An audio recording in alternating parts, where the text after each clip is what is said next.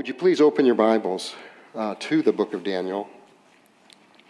In chapter 2 this morning, I already asked you to pray because there's 49 verses in that chapter.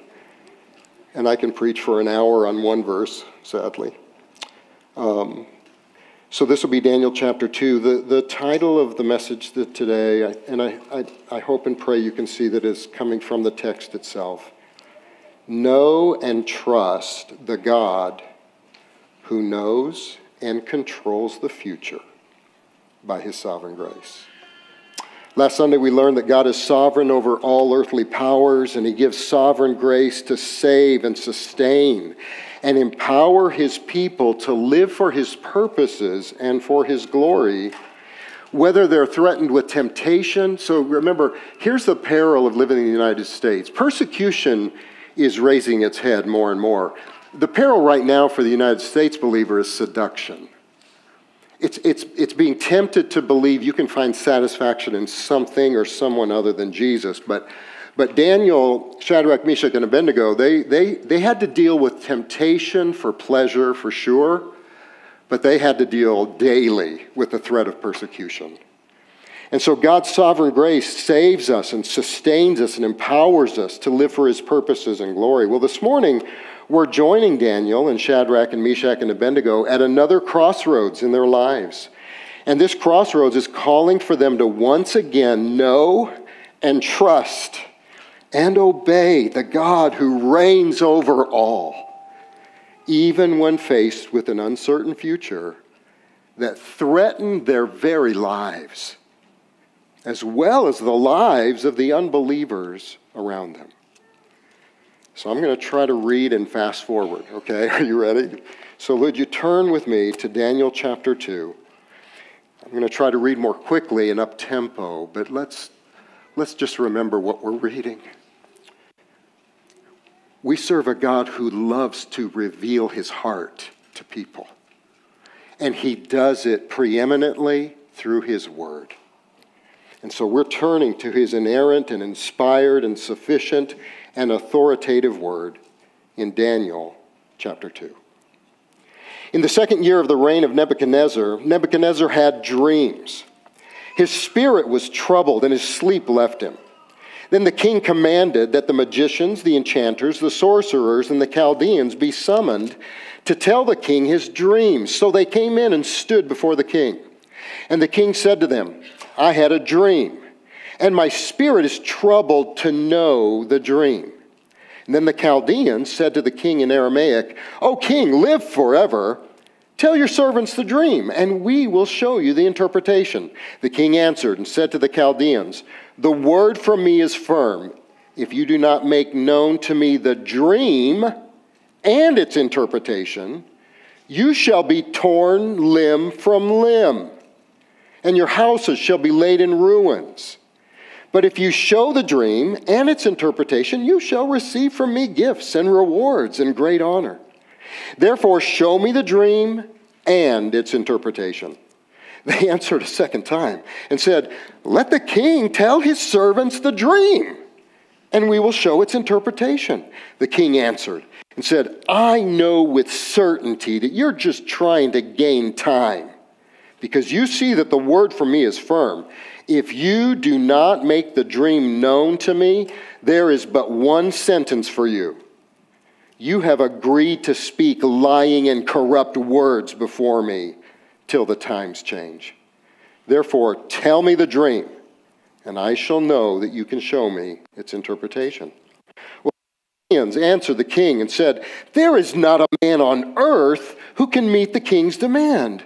For no great and powerful king has asked such a thing of any magician or enchanter or Chaldean. The thing that the king asks is difficult, and no one can show it to the king except the gods, whose dwelling is not with flesh. Because of this, the king was angry and very furious and commanded that all the wise men of Babylon be destroyed. So the decree went out, and the wise men were about to be killed, and they sought Daniel and his companions to kill them.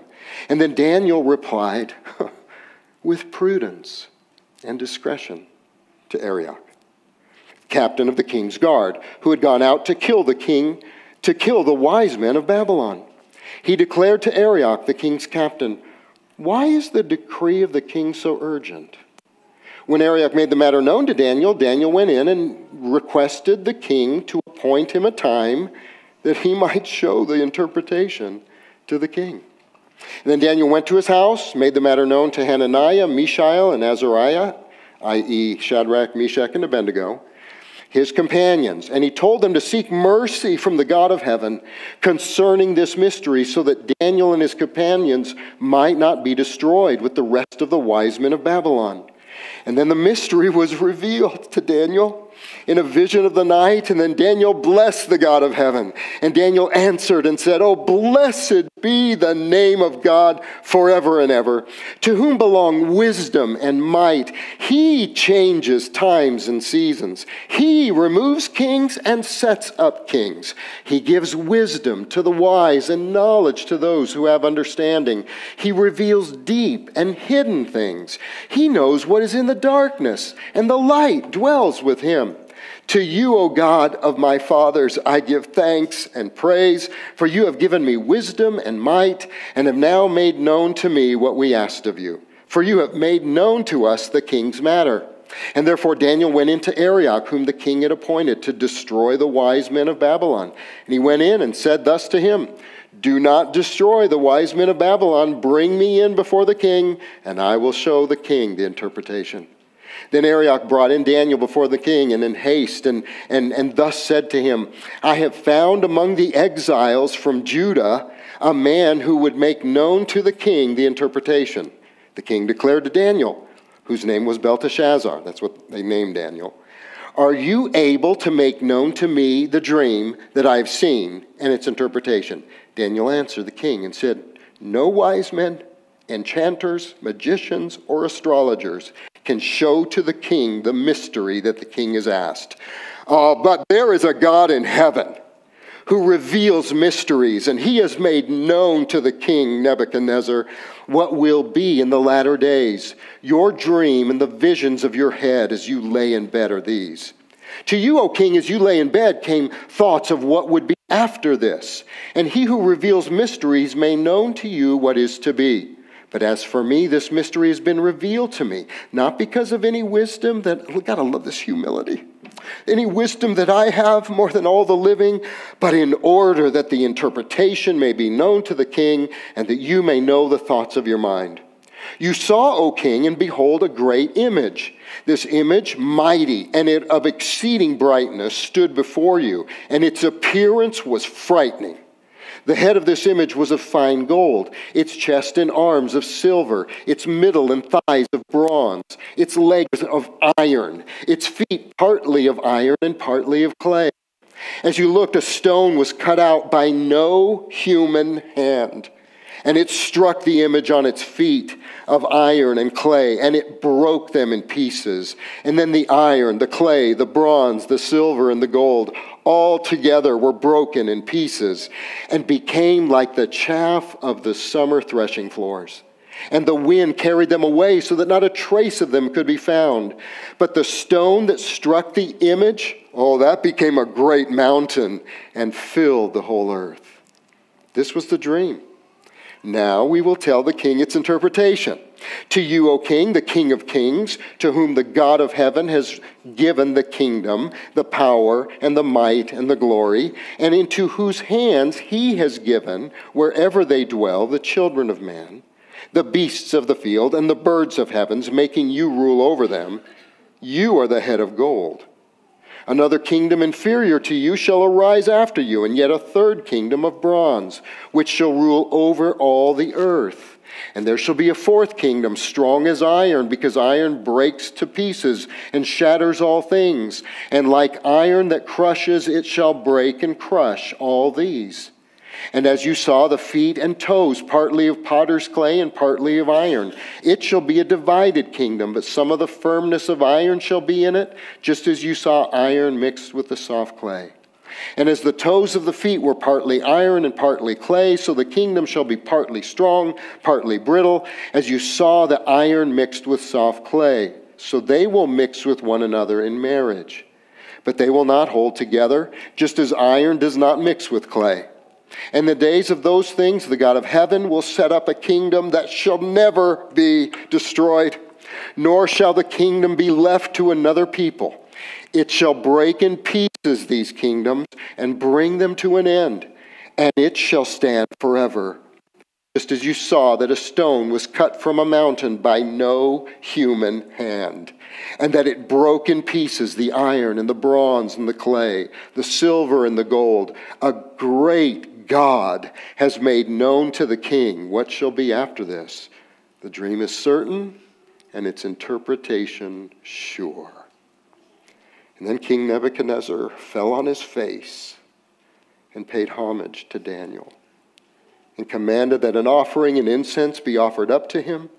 The king answered and said to Daniel, Truly, your God is God of gods and Lord of kings and a revealer of mysteries, for you have been able to reveal this mystery.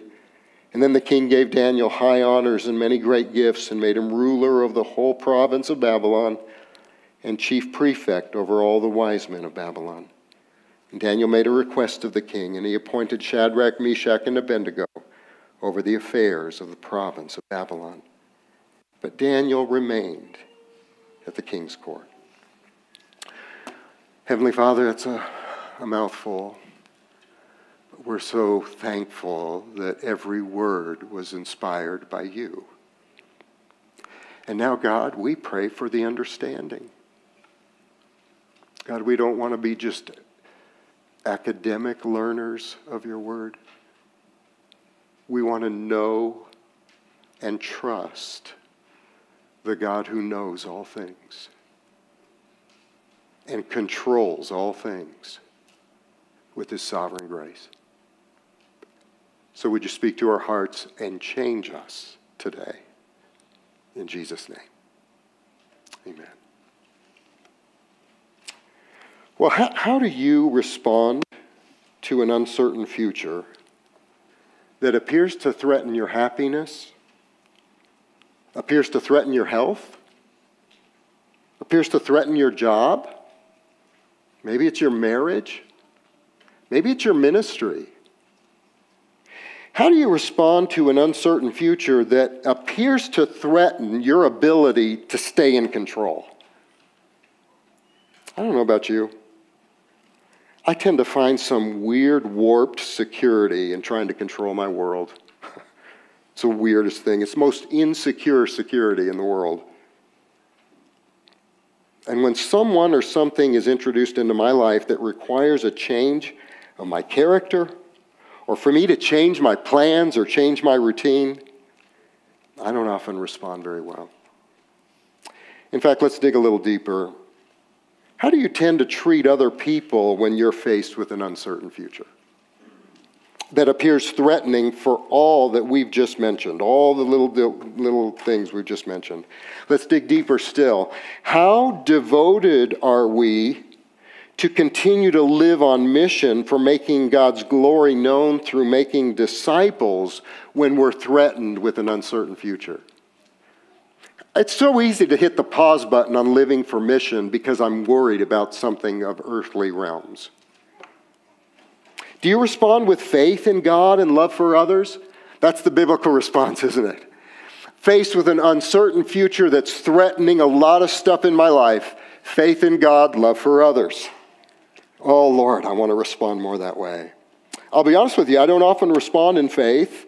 And I've often noticed when I don't respond in faith, I don't really respond much in love either. I mentioned that I've been battling some health issues recently that put me in a position of responding to a future that could be very threatening. I already have a precancerous condition in my esophagus caused by years of reflux, just unrelenting reflux. Medication has kept it under control, but over the last few months, it's stopped working. And now every time I feel the burn, every time I'm hoarse because the reflux is wearing at my vocal cords, every time I'm blowing my nose for what seems like the hundredth time in a day, because did you know reflux produces excessive phlegm? I know a lot about reflux.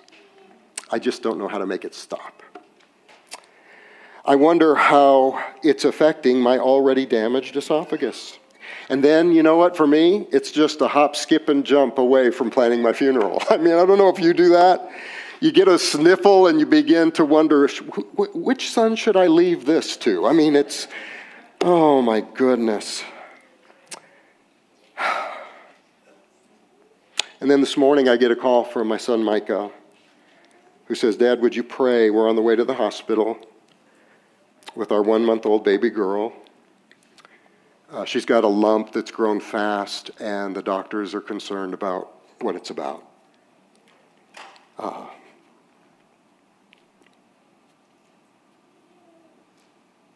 so, would you be praying? I kind of like that little girl. Well, how do you respond? So that's it's not just an issue of, of faith, it's an issue of love. Ask Jan how I respond. I tend to go silent. I don't know about you. I tend to pull back. I tend to withdraw until she asks me what's wrong. And then I tend to respond with impatience and anger. It's been said that hurting people tend to hurt other people, worried people tend to wound other people. When I was studying Daniel 2, I've got to be honest with you. I'm looking at there's two there's three figures in this in this chapter the King of Kings and Lord of Lords. And I want to draw most of your attention to him today. And then there's Nebuchadnezzar, and then there's Daniel. What a horrible thing for a pastor to have to say. The Lord showed me I have more in common with Nebuchadnezzar than I do with Daniel. And I'm asking God for grace to change that because I don't want to excuse the fact that I might have health, a health issue, and so suddenly I don't have to be obedient in the way I treat other people. I, I pull the excuse card. Guys, I don't know about you. When you're worried or fearful, it's just so easy to give yourself a pass in being angry or embittered or impatient with people. Oh, I don't want to do that. I want to live in faith and love about the future. Uh, you know, Tim Keller, I'm better understanding what Keller said. You know, he's fighting pancreatic cancer. And, and people will come up to Tim Keller and they'll say, How are you doing with your battle with cancer? And Keller will be very gracious and he'll tell people, You know what? Thank you for caring about my battle with cancer, but can I really be honest with you? My battle is not really with cancer. My battle is a battle of faith. I would, I'd love to have you help me keep believing that God is good, that God is sovereign, God is gracious, that God's purposes cannot be stopped, and that I'm secure in his nail scarred hands. Will you? That's the battle you most need to help me fight. And don't really, couldn't all of us just raise our hand this morning and say, That's me too? I'm, I'm there, I'm there, Tim. It's a faith battle I most need help with. Thank God, Phil, thank you for helping me with my health.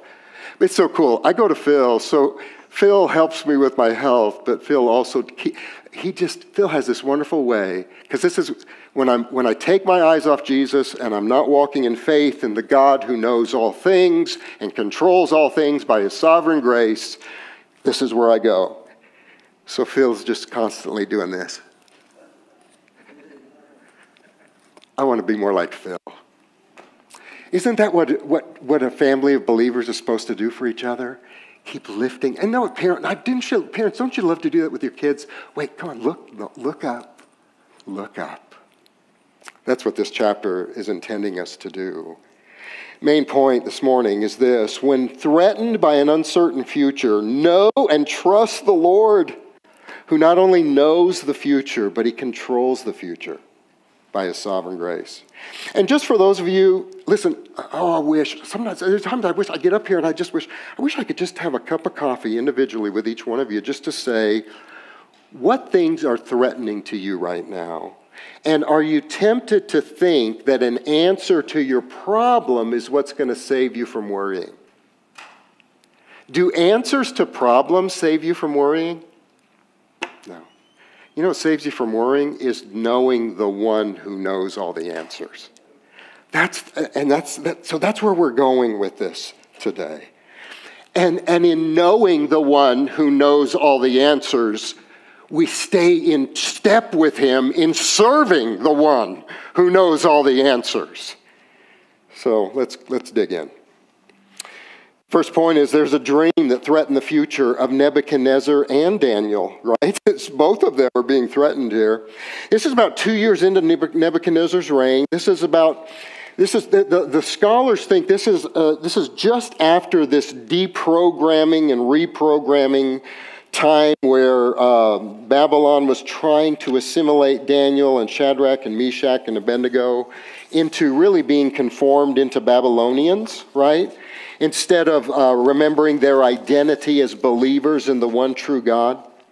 History tells us Nebuchadnezzar was facing an enemy to his west that was something of a pest because it was getting in the way of his megalomaniac rule, this de- desire to spread his kingdom further south into Egypt. His lust for power his control and his fame put, in, put him in this constant position of endless pressure to succeed. I don't know if any of you have ever just, you, you feel like, man, you, you just got an A in this class, but that's not good enough. I got to get an A in the next one, and I've got to be better than that guy, and I've, I've got to keep climbing the ladder. So, this endless pressure to be right, this endless pressure to be the best, this endless pressure to win every argument and battle. He already has one of the largest kingdoms in the world, and he's recognized as one of the most powerful kings of the world, but it couldn't satisfy the deep need of his heart for security and peace. How are you doing today with security and peace? What, um, maybe another way to put it is what's ruling your heart today? So you might go, you might go, well, anger. Well, okay, now let's, is anger really what's ruling your heart? Or is it a desire that you're wanting something more than the Lord? I'm wanting something more than the Lord, and I want it so desperately, I'm willing to be angry to get it, if that's what's going to get it to me, to me. What's ruling your heart today? The Lord, isn't it good news to know that God wants security in Him and peace from Him to rule your hearts today? And I, listen, for the 15 of you or so that, that are going, oh, that would be so good, don't wait till the end of the sermon. Why not right now ask? God, I've been ruled by worry and fear and doubt. I've been angry in my worry. I'm an angry, depressed person. Could you restore peace and security to my heart today in knowing the God who knows all things? And controls all things by his sovereign grace. Because security and peace can only come from being in a right relationship with God. So if you're here today and you don't know Christ in a personal and saving and life changing and life giving way, the Lord would love to invite you to put your faith in what Christ did for you on the cross when he was punished in your place for the sins you committed so that he, you could be forgiven and declared righteous with all of the obedience that he did. And he wants to give it to your account. Amazing story, isn't it? Well, Nebuchadnezzar's pride and arrogance is rooted in massive insecurity. You see a proud person, everybody, they're, they're probably one of the most insecure people you'll ever meet. There's roller coaster emotional swings that go with this kind of a life. He's double minded in his religious views, depending on which religion is going to get him what he wanted. Like it has done to so many of them before him and after him, sleep doesn't always come easy when worry and fear are ruling your life. And if that was not bad enough, Nebuchadnezzar, when he does get to sleep, he's having this dream that's making sleeping almost impossible because it's not only scaring the dickens out of him. What are dickens anyway? pants? Is that, are, are Dickens pants? Well, I'm sorry. Talk to me afterwards. sorry. But th- this is not only frightening him, it's, it's, here's the big deal it's threatening his future. It's getting in the way of what he wants. And he has no clue of what it means. So he calls his key leaders to come to him, but not just any leaders. He calls leaders who are supposed to serve the king by interpreting dreams. Now, lest we kind of just take, you know, our United States tendency to be arrogant, sinful, I don't want to just say it's United States. Um, dreams were a big deal, uh, and really still are a big deal in pagan religions because they're considered to be shadows of the future given by pagan gods. So you saw noted here, so he calls magicians, enchanters, sorcerers, and then really the key note seems to fall on the Chaldeans. The Chaldeans, guys, are not just an ethnicity, they indeed are that. They were a people that lived in, in a, a, a section of the Babylonian Empire, but they, it was also a social class of people. They were highly educated astronomers, astrologers, and historians. And they had books on dream interpretation based upon prior dreams of other kings and rulers, and they used those dreams and the interpretations that came out then as sort of a template to put on, okay, that's why these guys are saying, just give us the dream, king, give us the dream. We'll just go to our encyclopedias and, and, and we'll get, we'll bring you an interpretation. They studied history and economics and astrology, and they, they watched trends in, in society, and they sought to, to use those trends as a way of maybe explaining what may be happening in the future. As strange as it might sound to us, these men were essentially like national security advisors. They're helping understand, under, under, help us, it really helps us understand why Nebuchadnezzar would be giving such an unreasonable command to these guys. He tells them he had a dream, his spirit is troubled, it, threaten, it, it seems to be threatening his future. Um, and he's seeking peace in knowing the future rather than in knowing the God who knows and controls the future. You see, that's where I, I'm, I'm way too much like Nebuchadnezzar. Just give me an answer. Just tell me the future, and I'll be okay. Do you know, really, that comes from a very arrogant heart. You know, we're so arrogant that even if God showed us what his plan for our life was in the next five years, we would probably have some problems with it because it's going to involve some suffering. It's going to involve cross carrying. It's going to involve denying yourself. And we're going to have some struggles about the way that God has to get us where we need to go.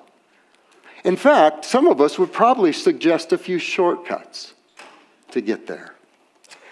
You guys knowing answers to problems because of the continuing doctrine of sin that we still have to fight, the war between the spirit and the flesh. We, we're so proud. Let's humble ourselves this morning to say, God, even knowing the answers is not going to be what my, my heart most needs knowing you will be what my heart most needs. So they respond. These guys are a bunch of brown nosers. Oh, king, live forever, right? Well, flattery is not going to get him anywhere. Um, and this isn't helpful because the, even the dream itself is communicating he's not going to live forever. And then tell him again, tell the dream to your servants. And Nebuchadnezzar is already insecure. He's already fearful of losing control. He's already fearful of this dream being so vivid because it involved this massive statue that, that seemed indestructible, and yet it, it was torn down really by this little tiny stone. And he gives them the impossible assignment. So I'm not going to tell you the dream. You tell me the dream and the interpretation. And if you don't, you're going to be torn limb from limb and your house is destroyed. he's like so many people in life. Because he's not at peace with God, he's not at peace with other people. Guys, quit blaming other people. Where are you not at peace with God? Wherever you're not at peace with God, you're going you're going to be at odds with people. That's why God loves to bless us with his peace. So we can be peacemakers, not peace breakers with people. Have you been there? You're not finding your rest or your identity in Christ and your, uh, and your relationship with Christ, but your heart's being ruled by insecurity. You want to be accepted by others. You, you, you, you want to maintain control of your world. You don't want to be hurt again, which is one reason people want to stay in control. It's they think somehow that's going to keep me from being hurt. And so, if others are going to be in relationship with you, they have to follow your rules, they have to conform to your desires, or you will threaten them with this I'll unfriend you. But isn't that what Nebuchadnezzar's doing? I need answers. And you conform to what I want when I want it, I, or I won't just unfriend you. I'll unlimb you. I'll tear you from limb to limb. Put the shoe on the other foot. How should you respond biblically to people who are irrational? okay, so here's, here's Nebuchadnezzar in all of his pride drenched sin and arrogance. How about the person who wants to serve the Lord and it just seems like your world is surrounded with Nebuchadnezzars. It's like, uh, why is it that I seem to be surrounded with people who are so emotional, such emotional roller coasters, unstable, control freaks, insecure, threatening? Because that's what Daniel and Shadrach and Meshach and Abednego needed to do, right? So, verse 6 So tell me the dream and tell me the interpretation, and I'll give you great rewards. And they said again, Please tell us the dream. We'll be happy to interpret it. And he just gets more mad. You're just making excuses in order to gain more time so you can wiggle out of this. You're already filled with lies and corrupt words. I'll tell you, oh man, Lord, please make me more like Jesus and less like Nebuchadnezzar. Do you ever do that with people? Do you ever expect the worst of people? I mean, he's already expecting the worst of people. My precious wife is such a gift to me. She's constantly saying, are you, what are you making? You're making assumptions about what this person is thinking. Shouldn't we assume the best unless, until you have objective evidence to the contrary? And even then, take up your cross. I got a good wife, don't I? Well, no man on earth can answer the king's command, they say. No other great or powerful king has asked such a thing of, of his wise men. This is too difficult in verse 11. No one can show it to the king except the gods, and they don't dwell with man. The gods of Babylon were, were manipulative. So these man made gods, right? They're manipulative. They're hard to please. They require you to pay the price for your sins in order to be right with them. And they're distant. They're too good to defile themselves and bend down to help people, to rescue people, and to love people. And this is where I'm hoping you start, already started breathing the sweet, fresh air of the gospel knowing the unknown, knowing and controlling the future, and drawing near to people to reveal his heart and plan for them was impossible for pagan false gods. But doesn't it sound exactly like our God? He knows and controls the future, and he doesn't stay in heaven. He actually draws near to those who love him, to reveal what they need to know when they need to know it, to give them grace to walk in obedience, even though life is hard. Sounds a little bit like Jesus, doesn't it? Well, that wasn't just coming in the New Testament. These gospel shadows were, were alive and well in every Old Testament book. Look at what we've got here certain judgment and death await those who do not keep the king's command. Well, that sounds a little bit like what all of us face. unable to save themselves, and they will perish unless the one true God who knows and controls the future draws near to save his people from judgment by his sovereign grace. Isn't it great to know that God's already been communicating this? Look at your notes. Isaiah 57 15. For thus says the one who is high and lifted up, who inhabits eternity, whose name is holy. I dwell in the high and holy place, and also with him who is of a contrite and lowly spirit, to revive the spirit of the lowly, and to revive the heart of the contrite all of the Babylonian magicians and enchanters and Chaldeans, they, hadn't, they don't even have a category of a God would, who would humble himself and come down. Wow. So, verse 12, Nebuchadnezzar continues and he says, I'll not only kill those of you in this room, talk about lack of proportion in, in his life, I will kill all the wise men of my kingdom. So, how does Daniel respond? To a threatening future. Second point is to know and trust the God who knows and controls the future. Verse 13 Daniel, Shadrach, Meshach, and Abednego, they're facing the, the threat of death. They haven't, they haven't done anything wrong. They've only sought to glorify God in the way they served others in Babylon, even when it meant resisting the king and not compromising their faith or their obedience to God. And even though they were proven to be 10 times better than all of the rest of the enchanters and magicians and, and uh, wise men, they're still living with targets on their back. But Daniel did not think that obeying God should result in his best life now. Guys, I, I don't know if, if you're there. The, the world keeps trying to, to infiltrate our faith with worldly ideas. And Living an obedient life does not mean you're going to have a safe life. Safety's overrated, guys. Living an obedient life, I mean, look at our Savior. Perfect obedience led to the cross. So please don't complain and grumble when you've just gotten through one trial and now God has positioned you for another one to strengthen your faith and to make you shine as a light in the darkness. Your Savior walked that road in front of you, and He'll walk with you every step of the way.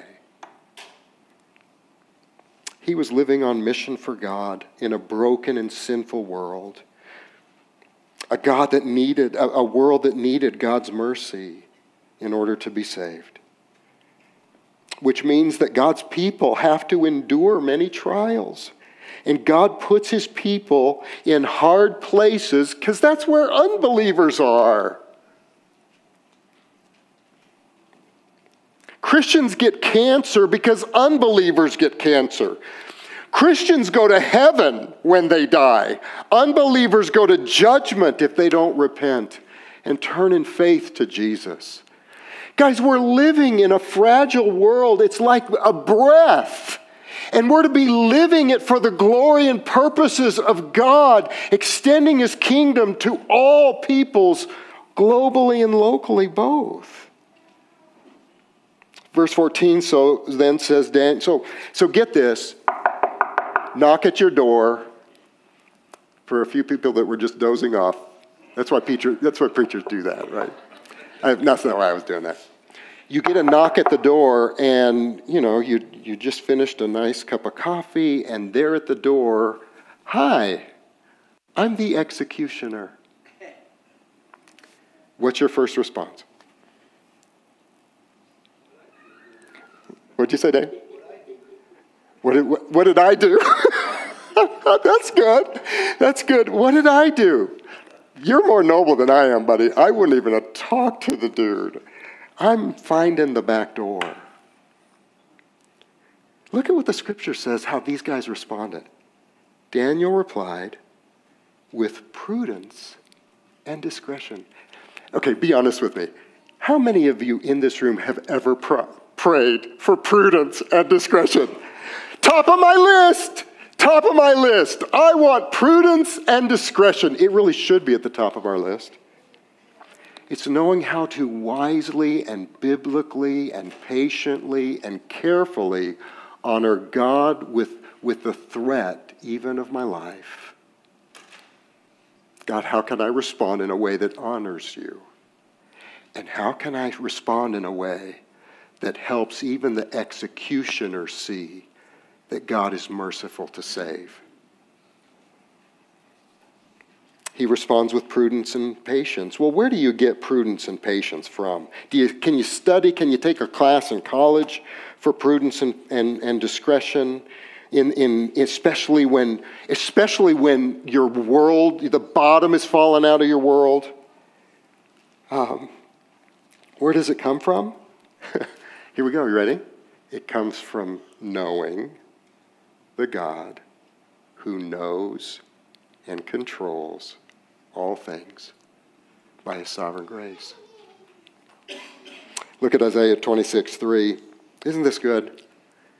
You keep him in perfect peace, whose mind is stayed on you, because he trusts in you. That's, that's how he responded in prudence and discretion, because his mind was on the Lord, his meditation is on the Lord. He understands God is ruling over every. Was it Spurgeon, Brad? Was it Spurgeon that said God rules over? There's no rogue molecule outside the Lord's control. God rules and reigns over all, and He gives sovereign grace to His people. That's where this prudence and, and discretion came from. And so He says, so, so tell me more. Please help me understand what's happening. And then Daniel doesn't send a text, he doesn't do a direct message. He goes to have a face to face with Nebuchadnezzar. And get this he says, King, appoint a time for me to come to tell you the dream and the interpretation. I, when you read that, I don't. what do you think? Wasn't that a presumptuous guy? Wasn't that kind of presumptuous, Daniel? You don't. He didn't have the, interp- the dream and the interpretation at this point. Was that a little arrogant to say that? No. You know why? Because Daniel knew the God who knows and controls all things and exercises sovereign grace for his people. Daniel knows his God is a merciful God who desires that none perish, but that all would come to a knowledge of him. That's, that's the kind of God Daniel knows. So Daniel did not turn to Babylonian interpretation books. Daniel turns to fellowship and prayer with other believers. And so he goes to Hananiah. So this, this, the Bible is so fascinating. So notice it does not say Shadrach, Meshach, and Abednego. It doesn't use their Babylonian names here, right? Notice he says he turns to Hananiah, Mishael, and Azariah. It's the use of their Hebrew names. Why? Because that's what, listen, that's what fellowship together is supposed to do. What they're doing is they're getting together, and, and, and, and their Hebrew names have amazing and wonderful meaning. Eh, they're reminding them of their identity as believers.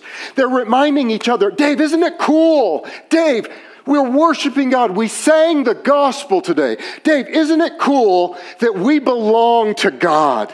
That he paid the highest price in his, the blood of his son to make us his people. Dave, isn't it great that we are not our own, but our lives are sovereignly and fatherly cared for by the King of Kings and Lord of Lords? And Dave says, Amen. Amen. And all you other Daves out there. That's listen, eh, that's what breaks my heart. You know how many believers stay away from fellowship and, and they're being more and more conformed to Babylonian ideas and thoughts because they're not with the believers. They're not remembering who they are in Christ. They're not remembering how loved they are by Christ. They're not remembering the high price Christ paid to not just save them, but sustain them. Their names mean God is just. God is our help. That's what one of their names means. God is our deliverer. There is no one like the Lord. So to take a stand, we've got to stand with God's people. You will never take a biblical, merciful, courageous, faith drenched stand in your personal life if you're not standing with other believers. You just are not gonna. Vanessa loved the, you know, the uh, redwood illustration. In fact, can I, Willow and Aspen, can you come help me? I won't embarrass you, but I really need you. So if you didn't hear this, this illustration, I am always so self deceived. Sure, I can preach 49 verses. Come on up, girls. Come on up. So, so the three of us are now redwoods, okay? And um, so here's the story. Did you know that these redwoods, Vanessa, how tall can they get?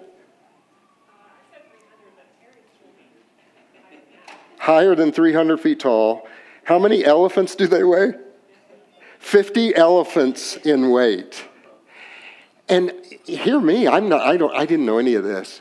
I'm just thinking that they, they grow so tall and they last for seemingly forever because they're so strong in themselves. And that's not the story. The story is that a wise gardener, that's more than a gardener, but these trees are planted, how did you say, in groves. Their root system is pretty shallow, relatively shallow compared to other trees. They're planted in groves with a planned proximity to another tree that by itself can't stand alone, neither can you, right? Where we're the redwoods, right? And so what happens is their root systems intermingle to where it doesn't matter what kind of winds of adversity, temptation, or persecution blow, they stand firm. So, girls, what did we do in youth the other day? So, let's get our roots together here. This is why we gather. This is why we gather to go deeper in God together, not by ourselves. Aren't these the two cutest redwoods you've ever seen in your life? Thank you, girls. Thank you so much. Thank you so much. So we're going to close, close with this point. Don't worry. Not. I did for a second. I said, "Lord, could you cause it to just rain like Noah, uh, like, uh, and so that we can't go home anyway? So we may as well finish the sermon. So it's it's too dangerous to drive, you guys. Turn around. Don't drown. Um, don't. I'm not going to do that to you. Um, so it wasn't just getting together, it was praying together. And Daniel tells them, Seek mercy from the God of heaven concerning this mystery. And, and he says there, so that they might not die. Don't misunderstand that. Daniel, Shadrach, Meshach, and Abednego are not trying to save their own skin. Remember, they're living by Jeremiah 29, which says, Seek the welfare of the city that I've sent you into exile. By welfare, that, you know, the world would say, oh, yeah, see, so, so listen, you know, work hard and rise up the ladder and you can get pros- prosperous. And no, seek the eternal welfare of the city that I've sent you into exile. Because we're exiles, right? We're exiles. We're living in a strange and fallen and foreign land. And God has kept us here to live on mission for His glory and to reach as many people as we can possibly reach with the gospel. So that's what we're living for. So Daniel and, and these guys are praying, Dear Lord, we, would you give us mercy here so that we can continue being witnesses of the one true God in this horrible place of exile? Again, I wish I knew how to pray more like that. I'm constantly worrying about my own skin. God, if you're going to give me if you're going to give me another day on earth, could it just be so I can be a witness one more day for you.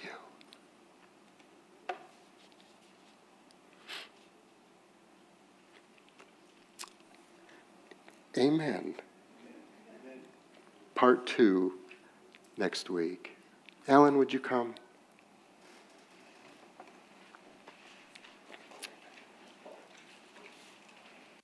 I'm sorry, guys. I was trying to get this in one day. I, I'm sorry.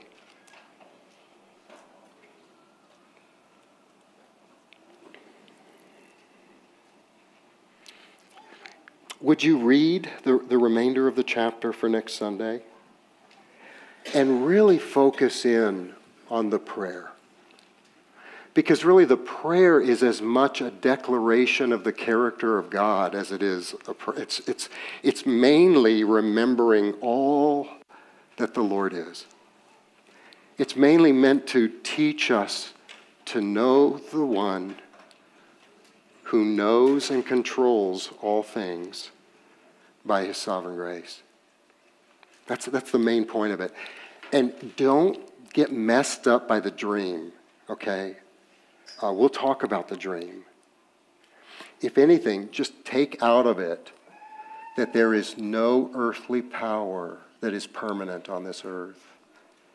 That Jesus has come to invite us into the only eternal kingdom that will endure forever. Okay?